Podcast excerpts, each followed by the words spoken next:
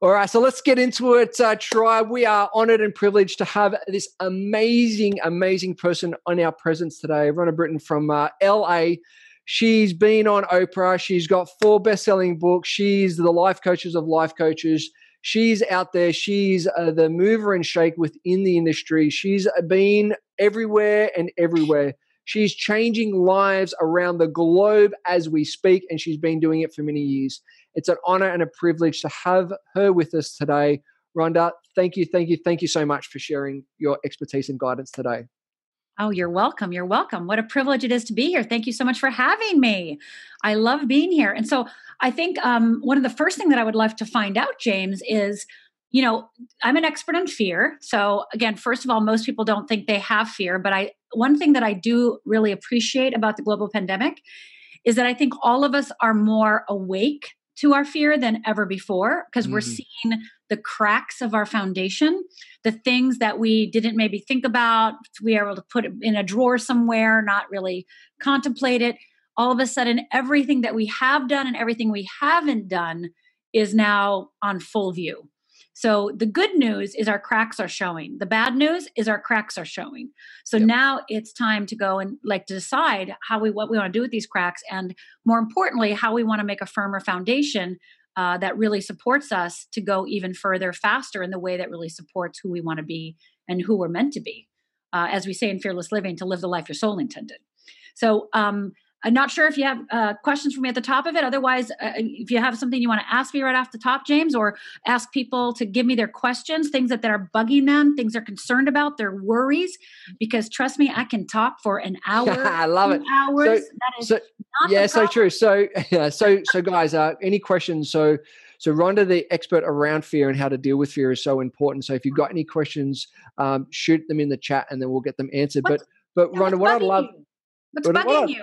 Yeah what's bugging you? What are you worried about?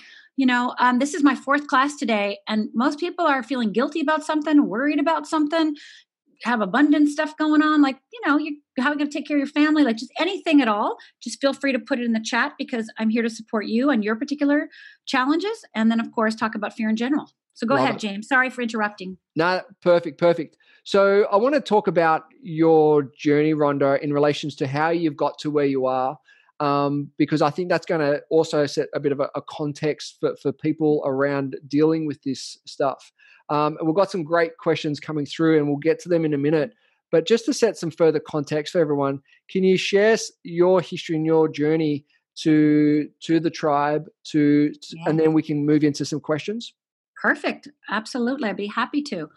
So, uh, what James is referring to is the worst day of my life. So, you're going to get to know me really intimately, really fast. So, go ahead and hang on to your chair because just like you, I've had a really bad day. And probably just like you, I've had more than one. But I'm going to talk about the worst day of my life. And um, it was when I was 14 years old. And my parents were in the middle of a divorce. And uh, it was Father's Day. And my father was coming over to take us out to Sunday brunch and I don't know about how you grew up, but I grew up in a little tiny town in upper Michigan, upper Minnesota. It's in like middle of nowhere. And, you know, three kids, two adults, that's a lot of money, and you just don't go out. So this was a big deal. My mother made me a brand new dress. And uh, my father comes walking in and says, Come on, come on, because that's what dads do. And my two sisters are in our one bathroom fighting it out, as sisters do. And me and my mom and my dad start walking out to the car to get in it to go to brunch. My dad is yelling, Come on, come on again, because they're still not coming. And as me and my dad and my mom walk out, my dad looks at me and says he has to get his coat from the car. And as he opens his trunk to get his coat, I notice that he is not grabbing a coat. He's actually grabbing a gun and he starts screaming at my mother, You made me do this, you made me do this. And and and he fires. And I start screaming, What are you doing, Dad? What are you doing? And he cocks the gun and points it at me. And I absolutely believe I'm next. Uh, I stare at him, he stares at me, I blink, he blinks, and it feels like hours, and I'm sure it was only 10 seconds. And my mother, who already has one bullet in her, literally with her last breath, sees what's happening and screams, No, don't. And my father took that gun intended for me and pointed it at my mother and shot her a second time. And that second bullet goes through my mother's abdomen, out her back, and lands in the car horn. And the car horn just goes, eh. And then my father cocks the gun again, lands on his knees, puts the gun to his head, and fires. So within two minutes, at the age of 14, I was the sole witness of watching my father murder my mother and commit suicide.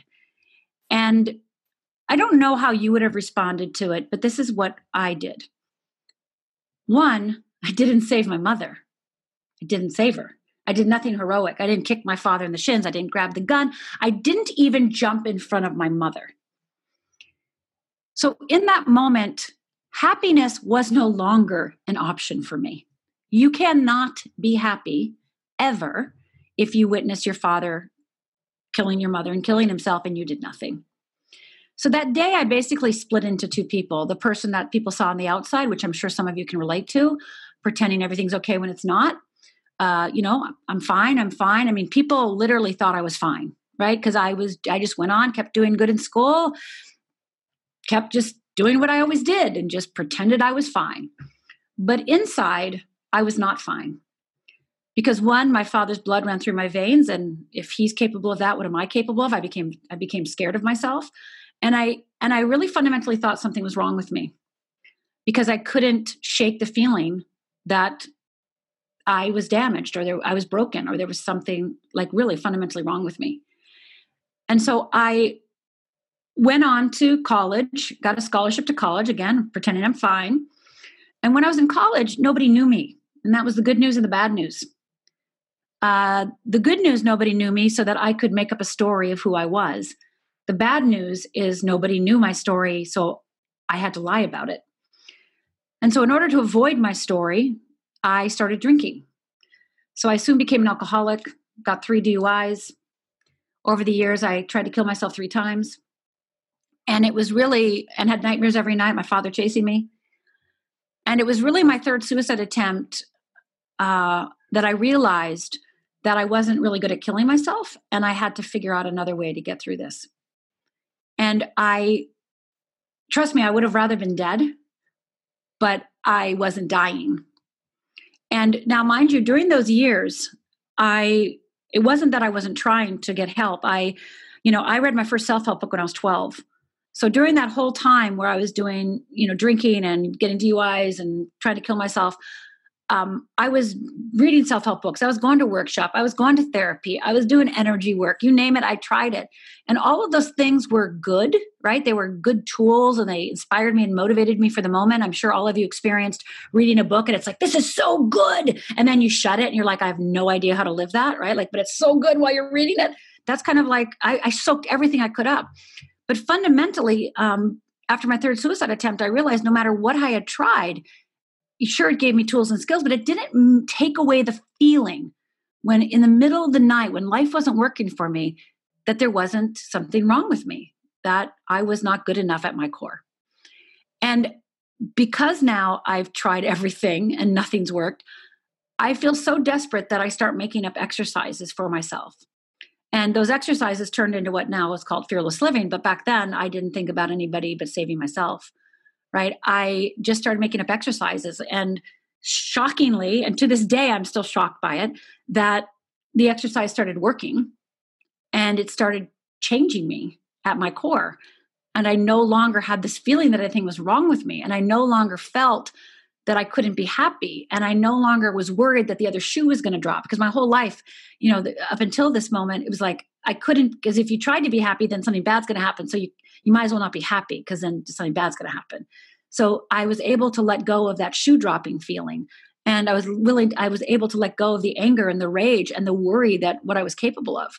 And I was really able to um, basically become who I am today, which again, for even myself is sometimes shocking. So it was it was really when I started to recognize that fear was at the crux of everything. That, you know, again, tools are great, skills are great, love them, love them, love them. But until I understood how fear worked and was able to actually look through that fear lens at my father, because I know my father killed my mother because he was afraid. I also know my mother stayed with my father for 20 years because she was afraid. And I know that my I know that the things in my life, all my uh, the alcohol, the suicide, all those were because I was afraid. You know, I always say that fear kills relationships, it c- kills careers, almost killed me. And in some ways, it's killing all of us in some area of our life. And so my passion, my commitment, my devotion is to help people understand how fear is working in their life because it's hidden, it's invisible, nobody sees it. And um, to start really giving people a context of how it works so they can transcend it, so they can be with it, so that it no longer runs their life silently and quietly and insidiously. So, you know, from the first worst day of my life, don't uh, had to go through 20 years of hell. Um, but eventually I was able to move past that hell and actually do the work I do today, which is fearless living and really and really help people understand how fear works. And and that's how I that's how I really got here. And I really see the um, perfection in all of it. And uh, you know, people sometimes ask me like, yeah, I mean, but are you, would you, you know, if you could take it back, would you take it back? I'm like, sure, of course I would rather jump in front of the bullet and save my mother. But I also know that I was meant to be here today and do fearless living because I know I'm here to, to my mother and I, my father, were here to help help the world get fearless. So that's why I do what I do. Absolutely beautiful. Beautiful in so many ways. And I just wanted to thank you, Rhonda, for sharing that because it puts things truly into perspective on on current situations and where we are today and how we can respond things to things differently and how we interpret things differently as well. Um, so once again i'm truly grateful and, and, and thank you for, for sharing that. We've got some great questions that have people have uh, have sent through. Um, dave said you know some people have a real fear to the corona and, and some are making excuses. How do you be careful around motivating them and, and, and guiding them through through these times? Well, I, I, think that's a really awesome question. And by the way, everybody can breathe right now if you haven't taken a breath yet. After Good idea. Take a deep breath. right? Um, it's okay. Some people come up to me after I give a keynote and they're like, Are you okay? And I'm like, Yes, I'm okay. right. But you know, I know that um, sometimes it's you know hard to hear that story. So it's okay to breathe and it's okay to like shake it off. Um, so let's talk about fear versus excuses. Because what are excuses, right? Excuses are because I'm afraid. Um, we only make excuses. We only make, we only complain. We only make excuses. We only procrastinate. We only are perfectionist. We only are people pleaser because we have fear. All of these things are called fear responses. So, you know, some people are like, I'm just a perfectionist. It's like, well, that's a fear response. You actually are driven by fear. You know, um, again, making excuses, beating ourselves up, uh, or getting overwhelmed, anxious, complaining, comparing, all of those are symptoms of fear. So, excuses are just a symptom of a deeper fear. And they may not have the skill, they may not have the awareness, and they may not have the tools to transcend that. That those excuses feel so real because excuses are, are really seated in truth. Like there's a difference between complaining and excuses complaining is you and I can both be like complaining about the weather. We're like, ah, cut it out, quit complaining. And we're like, yeah, okay, I'm complaining. But excuses actually feel really real. I mean, if you think about me and the story I just shared with you, if I was an alcoholic on the side of the street, right, and you saw me and somebody goes, God, what happened to that woman? And you happen to know my story, you'd probably go, Well, you know, her father killed her mother in front of her. That's why. And everybody like, Oh, yeah. And you would let me have my excuse you would let me have that excuse because it made sense. And so for people having excuses, in the moment that they're having them, it really does have a seed of truth and they really believe them. So your opportunity is to really be gentle. Actually, a cure for excuses is actually gentleness, which I know it sounds crazy, but it's actually gentleness and compassion because the more that they can feel accepted with their fear, the more they can move past it. Because if you make them defensive about their excuses, then they only get stronger. So you have to decide on your relationship with that person. You know, some people, my best friend and I, I can totally call her out on her excuses. She can call me out of, uh, me out, out of my excuses. But the people in your life that maybe you don't have that relationship with, what they really need is gentleness and kindness and compassion because that's how afraid they are right now, that their excuse feels so real to them that they can't move past it. So if you want to give me more context to that, if you want to give me a specific situation, I'll be happy to coach you through it. If you want to tell me the the story around that question, again, I'll be happy to coach and happy to support. Fantastic. All right, cool. Um, who's actually does that make sense? By the yeah, way, yeah, that's that's beautiful. Hands up, hand, thumbs up. Who uh, who, who gets you, gets that. That? Like right, makes yeah, sense. Yeah, love it. Great. Great, fantastic.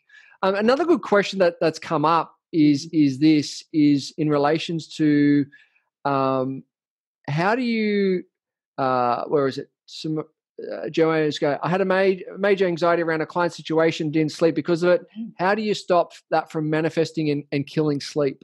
Yeah, I love that. Thank you. That's such a brilliant question, Joanne. Thank you.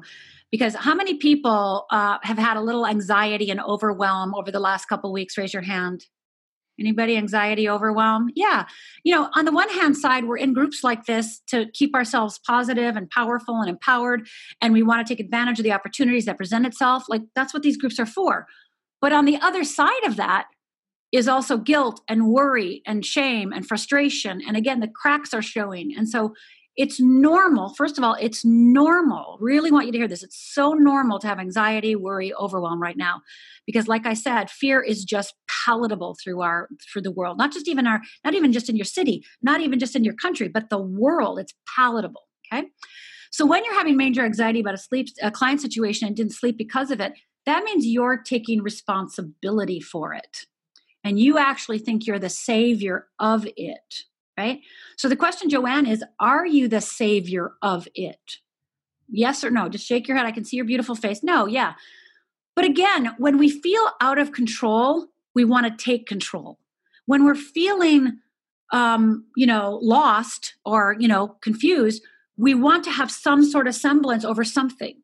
So this is probably a place that you're kind of putting your stake in the ground and saying, I can solve this, I can help this, I can do something.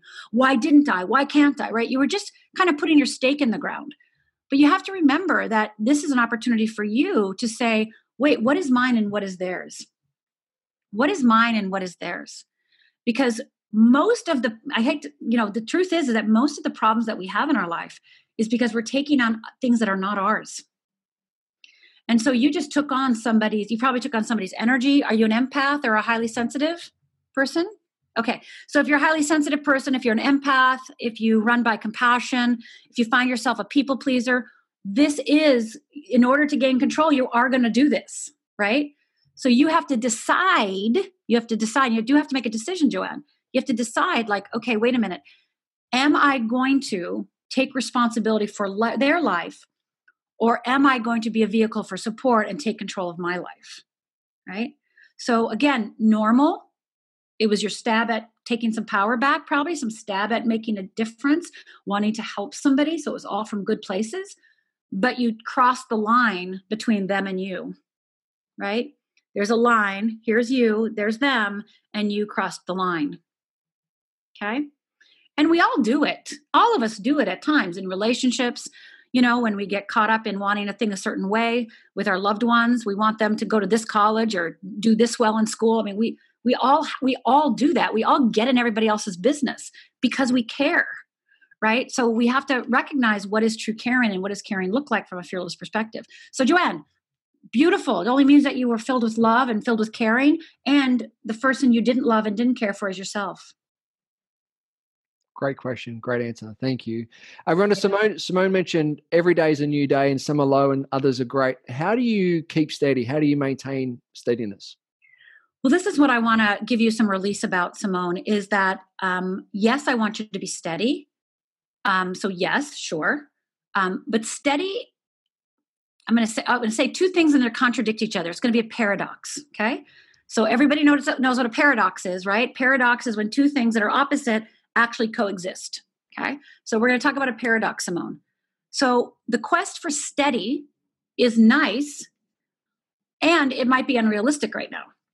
Right. So your job is to like know that the low the highs are highs because maybe you had a win maybe you had an insight maybe you had a ha-ha and that high made you feel like you're worthwhile like you're valuable like it matters like you can make a difference like you're back in power right you're in control and then the lows are probably for most of us, myself included, when I feel hopeless, out of control, can't grab it, you know, don't feel like I'm empowered. So we you're playing that dance of the paradox, right? On one moment, you're like, I'm high, I'm great, I'm doing it. Yeah, look at me, I'm helping, I'm supporting. Ah, and then the other one's like, I suck, I'm horrible. Well, those two things are opposites and they're the paradox. So embracing the paradox is where you find your center. And I do mean center rather than steady right? We want to find our center inside of this. So, can you be inside the paradox and know that, yes, when you're having a high, you're probably addicted, attached to wanting to make a difference. When you're having a low, you're feeling hopeless, helpless, frustrated. And so I want to give you an exercise, Simone, if I may. And I know this exercise probably will be really good for everyone if, if you're willing to do an exercise. Everybody willing to do an exercise? Yeah. Great. All right. So grab a piece of paper. Probably everybody has a piece of paper in front of them, being the good students that you are. And I want you to take a clean piece of paper and I want you to write a line down the middle. Line down the middle, right down the middle, line down the middle. And on the left hand side, I want you to write the word control. And on the right hand side, I want you to write no control. Okay. On the left hand side, I want you to write control. And the right hand side, I want you to write no control. So let's list, if everybody's willing in the chat, to just list one thing they're not in control of right now. Right? What are we not in control of? Right? What are you not in control? You have no control over it. What don't you have no control over? You can either open your mic or drop it in the chat. So, what are you not in control of? Yeah, what are you not in control of? That's right, James. Thank you. What are you what don't you have control over? Right, you don't have control over the economy, the weather, the government, the virus, the future. Yeah, you don't have control. You don't have control of the sun going down. That's right. Right? You don't have control over all those things. You don't have the control we don't have the control to say when the global pandemic's ending. We don't have control over when the lockdown is going to get lifted. We don't have control about when we can quit wearing masks and wearing gloves. We don't have control over that, right? So now let's name some things we do have control over. Okay. What do you have control over? What do you have control? Your mindset. Yep, Luke, you have total control. David, health. Yeah, what do I do next? That's right, Jonathan. You absolutely have control over that. How we feel. Yes, yes, kind of yes. Simone, ourselves. Yeah, but what about ourselves? How many yoga classes? That's specific. I like that, Jackie. So, what you're in control of, I want you to be as specific as you can be because when we're general, we can't grasp it, right? We can't grab it right? Just like when you set goals, you know how to make goals, right? You're specific, right? Same thing here. The more specific you are, the more power you're going to get back. So, how we feel about the things we cannot control, our emotions, when I eat, diet, exercise, yes, actions, perfect. So, now all those things that you can control, so that list of things that you can control that you just wrote down or started to write down, this is the next piece I want you to add. On a scale of one to 10, 10 being I'm knocking it out of the park, I got this, I got this handled, and one is, are you kidding me? I'm not even paying attention to that. Where are you for everything you can control on a scale of one to 10? How are you doing? Right? How are you doing? In sleep, on a scale of one to 10, 10 being, I'm sleeping like a baby and I'm sleeping eight plus hours. I'm amazing. Drinking water. Again, this is how specific I want you to be. How are you drinking water? Is that a 10? Is that an 8? Is that a 2? What about um, what you're telling people, speaking about, right? Talking, how are you communicating with your tribe, with your people, right? So, again, your family, your friends. So, on a scale of one to 10, how are you doing with the things you can control? Do it for each one, not as a whole, just every single one. Okay, just just guess. Don't work too hard at it. Just write it down as fast as you can. Okay. Now, what I would like you to do is kind of look at that list of twos and sevens and sixes and fives and tens and eights and tell me, what do you think the average is there on the things that you can control? How are you doing on average of what you can control? Go ahead and throw it in the chat. Got a five from Catherine. David, seven. Simone, six. Jackie, eight. Uh, Luke, seven. Joanne, seven, sixes, fives. Perfect. Great. Sevens. Yes, eights. Awesome, Linda. Great. So I want you to start paying attention to what you can control. And I actually want you to move those threes up to fours and fours up to fives. Now, this is why we put numbers on them, not just a big list of things we can control and not control. The reason we put numbers on them is to help us focus on the things where we do already have power, where we can make change, where we can infect and make change happen, right? Where we can have an impact. When you start focusing on the things that you can impact and start paying attention to those things, the things you can't control, they go and they, they recede into the background. They're not necessarily what you're in the forefront of your mind. Because when you start actually being empowered about the things you can control, we have more permission to accept the things we can't control. And when we accept the things we can't control, we have more freedom to create, more freedom to think, more freedom to go outside the box. Okay when we are trying to control the uncontrollable, we're actually again splitting that line. What's your business and what's not your business? You're in there, you're in somebody else's business. Whether you call that God, universe, light, source, whatever you call it, you're in somebody else's business. That is not your business. Your business is where that line is, and your business is where you can control. Okay. and your business is doing 1 to 10 there and it's not about getting everyone to a 10 and beating yourself up if they're not a 10 it's about just being honest with yourself and open with yourself and also i want you to add something to your control list i want you to add this to your control list how gentle you are with yourself and how much compassion you give to yourself and those around you so how kind are you to yourself how gentle are you with yourself? How compassionate are? Those are all in your control. And I guarantee you, if you focus on gentle, compassion, and kind, you will actually have more energy, more fortitude, more clarity to actually work on the other things you have control over. It's when we're ruthless and mean to ourselves, it's all driven in fear, that actually lowers our self confidence and lowers our self esteem and brings us into those lows that Simone was talking about. Right? Does that make sense? That's so good. So, That's so good.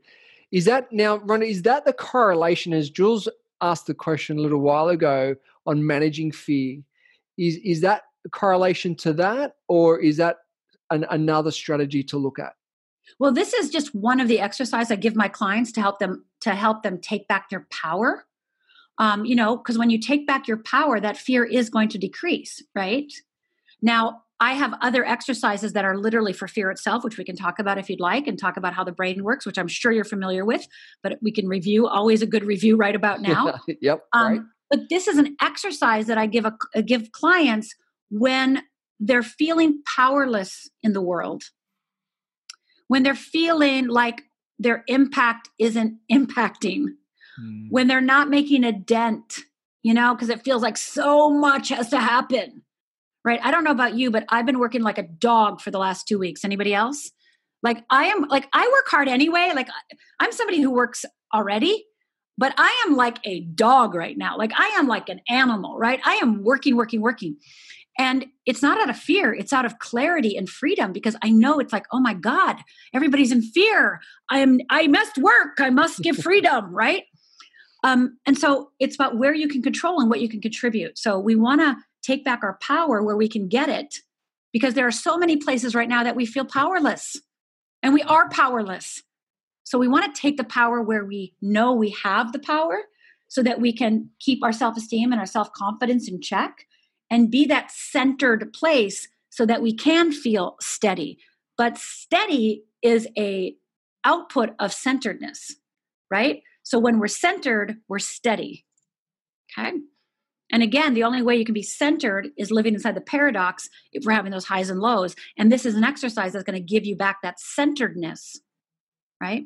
So that you can be feel steady and the ups and downs don't impact you because you know, oh, yes, it's an up moment. Oh, it's a down moment. Oh, got it. All right. Right. And you can keep going towards. So, another thing to do, which I know that you already know, I'm sure you've already talked about this, is you know right now uh, it's all about movement like how are you moving the needle and it's not about moving the needle in like i must be her- heroic it's like just moving the needle one step like i'm doing facebook lives you know, and I was really clear that I had to do Facebook Lives. Like it was like I got a download. It's like, do Facebook Lives. I'm like, yes, God, thank you. I will do Facebook Lives. now, do I, Rhonda Britten, the human being, want to get on Facebook Live every day at five o'clock for as long as this lasts? Like, because I made that commitment? Do I want to go? And I'm doing seven days a week. I'm not doing five days a week. I'm doing seven. So, do I, Rhonda Britten, the human being, want to do a Facebook Live every day at five? No, don't wanna. But my mission and my vision propels me to do it right? So i the human being want to sit and eat ben and jerry's ice cream right now right? And and you know do some fish ice cream right? But th- but that's not my vision that's not my mission that's not that's not what propels me. What propels me is do facebook lives rhonda. I don't really care if you want to do it or not. Like i've been saying to my coaches which i'm sure james you've been saying to yours you know your folks is i've been saying there is no time to say, I don't look good on camera.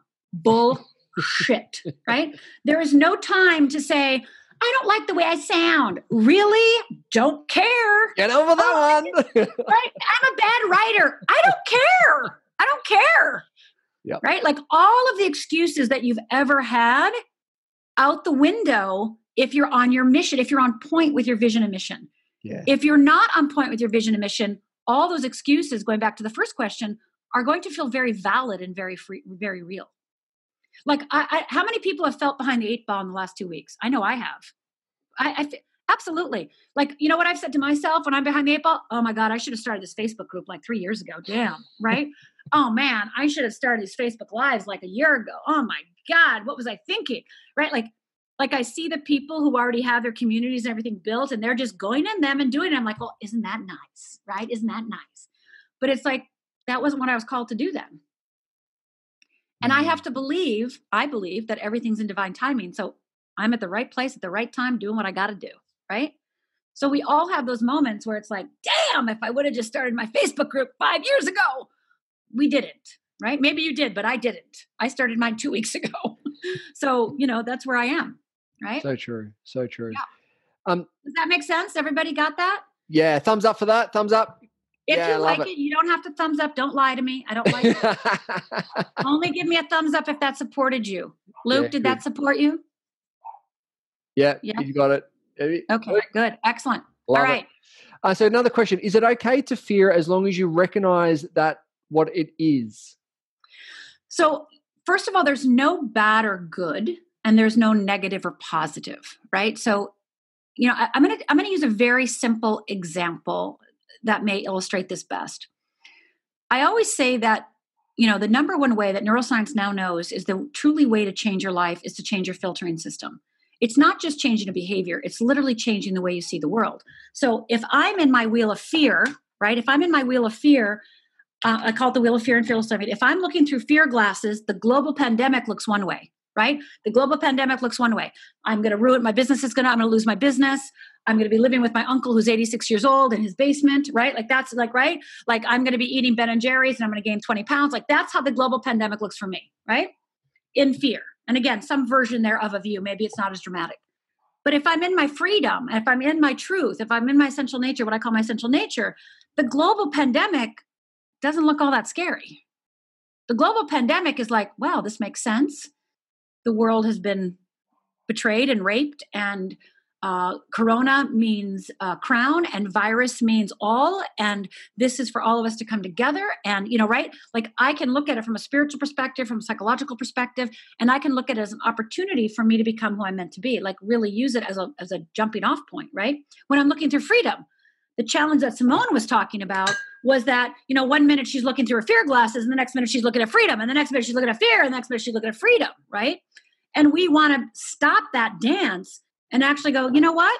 I'm going to look through freedom. It doesn't mean that I don't have moments of fear, but I do not get caught by them and I do not buy into them and I do not act on them, right? They're just information for me to have.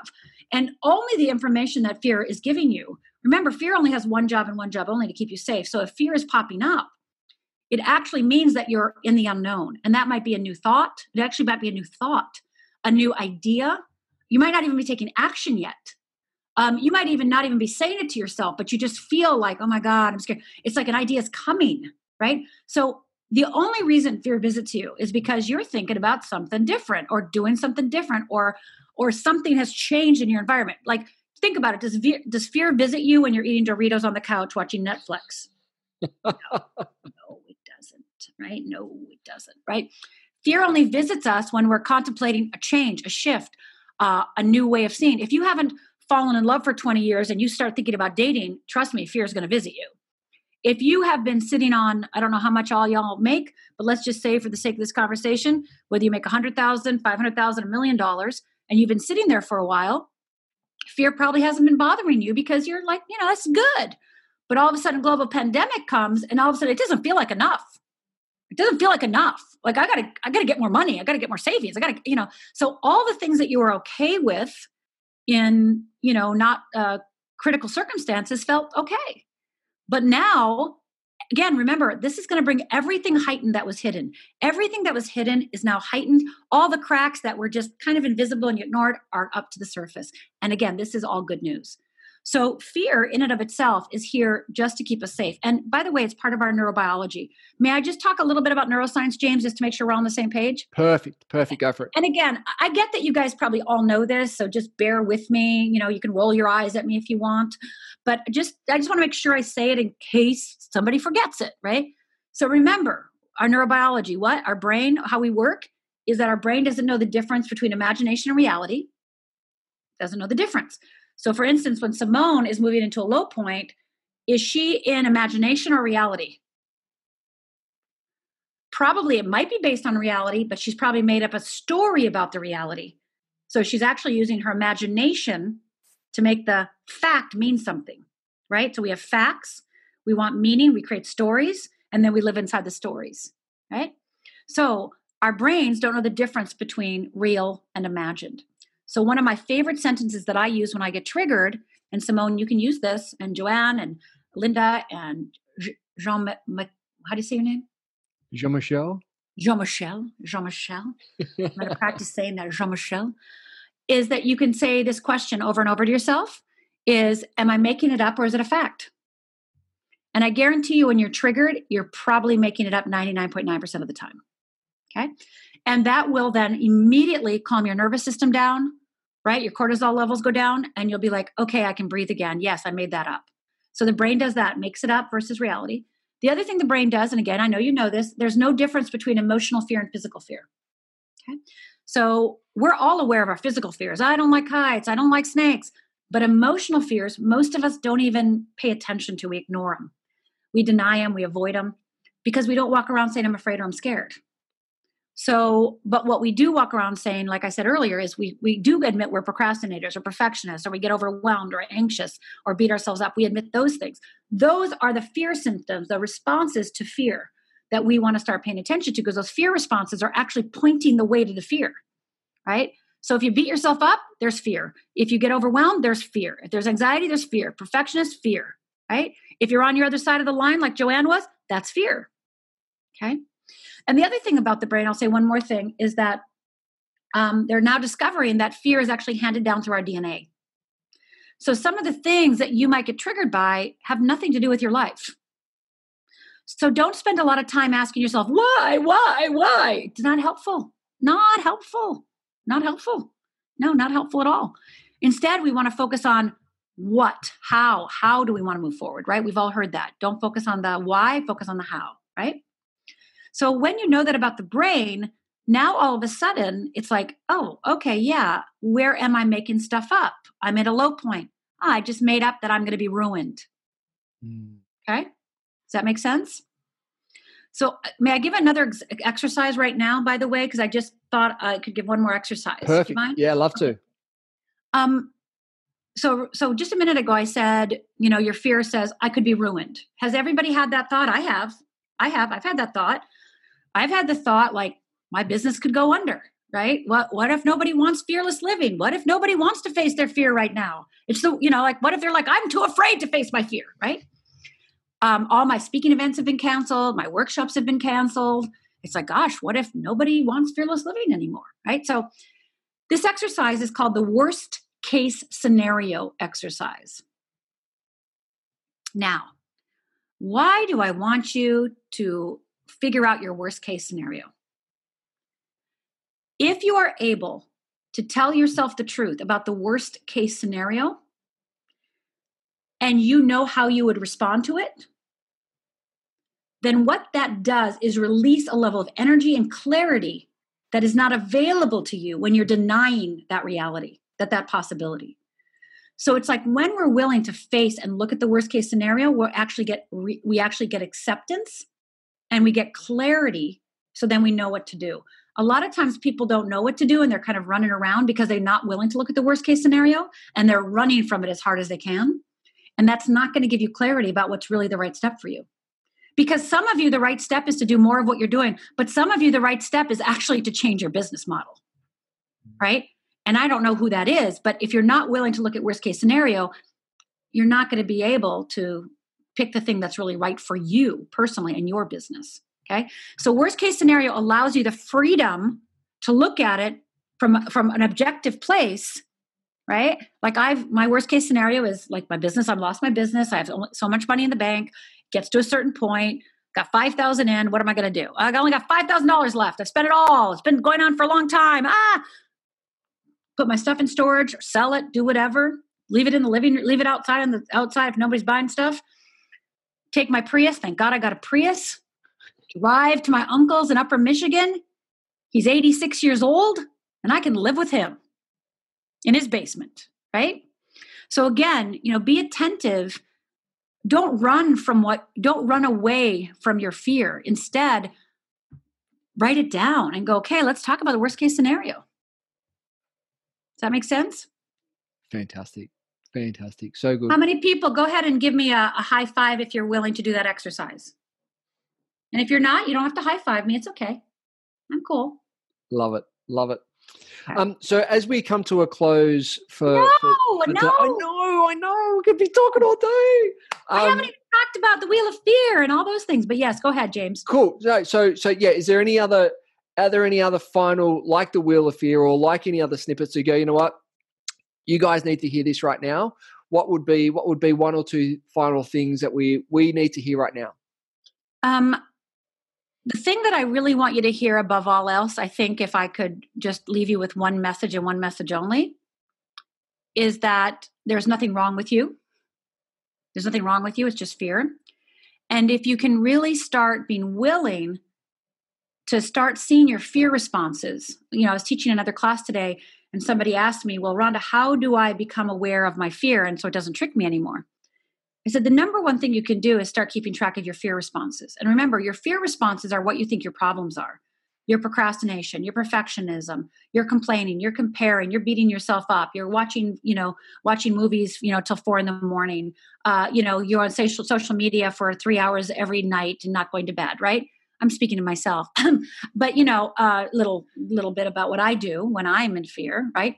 So keeping track of your fear responses it's not about pointing out all the things that you do wrong or that you don't like, but it's actually letting you know what you do when fear is silently in control. So when you find yourself beating yourself up, you can say to yourself, oh, wait a minute. Would I, Joanne, would I, Luke, would I, Jonathan, beat myself up if I was awake and aware and in freedom? No, it does not serve me. So if I am beating myself up, I must be in fear. Great. Does this serve me? No, it does not. What do I want to do instead? Right? So, you know, without knowing your wheel of fear, these are some of the exercises that would, would have you do because the first thing that that I would have a client do is start paying attention to what they do when they're acting in fear. Because again, remember, procrastination is just a symptom of fear. So you're procrastinating. It's not that you're lazy or bad or stupid. It's that there's a fear under there that it's petrifying to actually finish this project because it will change the dynamics of your business, change your relationship. It'll change your opinion of yourself. It'll change your identity. It nobody might buy it, right? There's all these risks for everything we do. There's risks, there's cost and benefits. So it, a project isn't just a project.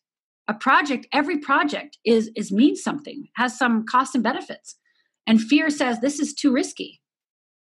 Because fear only what you know, we're energy machines and the and the, and what fear does is literally when we're unconscious look in the past remember right? Look in the past for a template to solve a problem in the in the present. So if we're on automatic pilot we're looking backwards.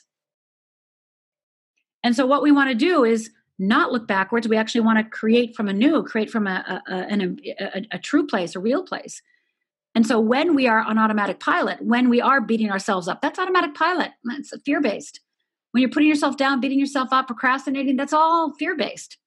And if you can start calling yourself out and go, huh, I'm procrastinating. What's so, huh, okay, got it. Huh, here I am. I'm, inf- I'm afraid.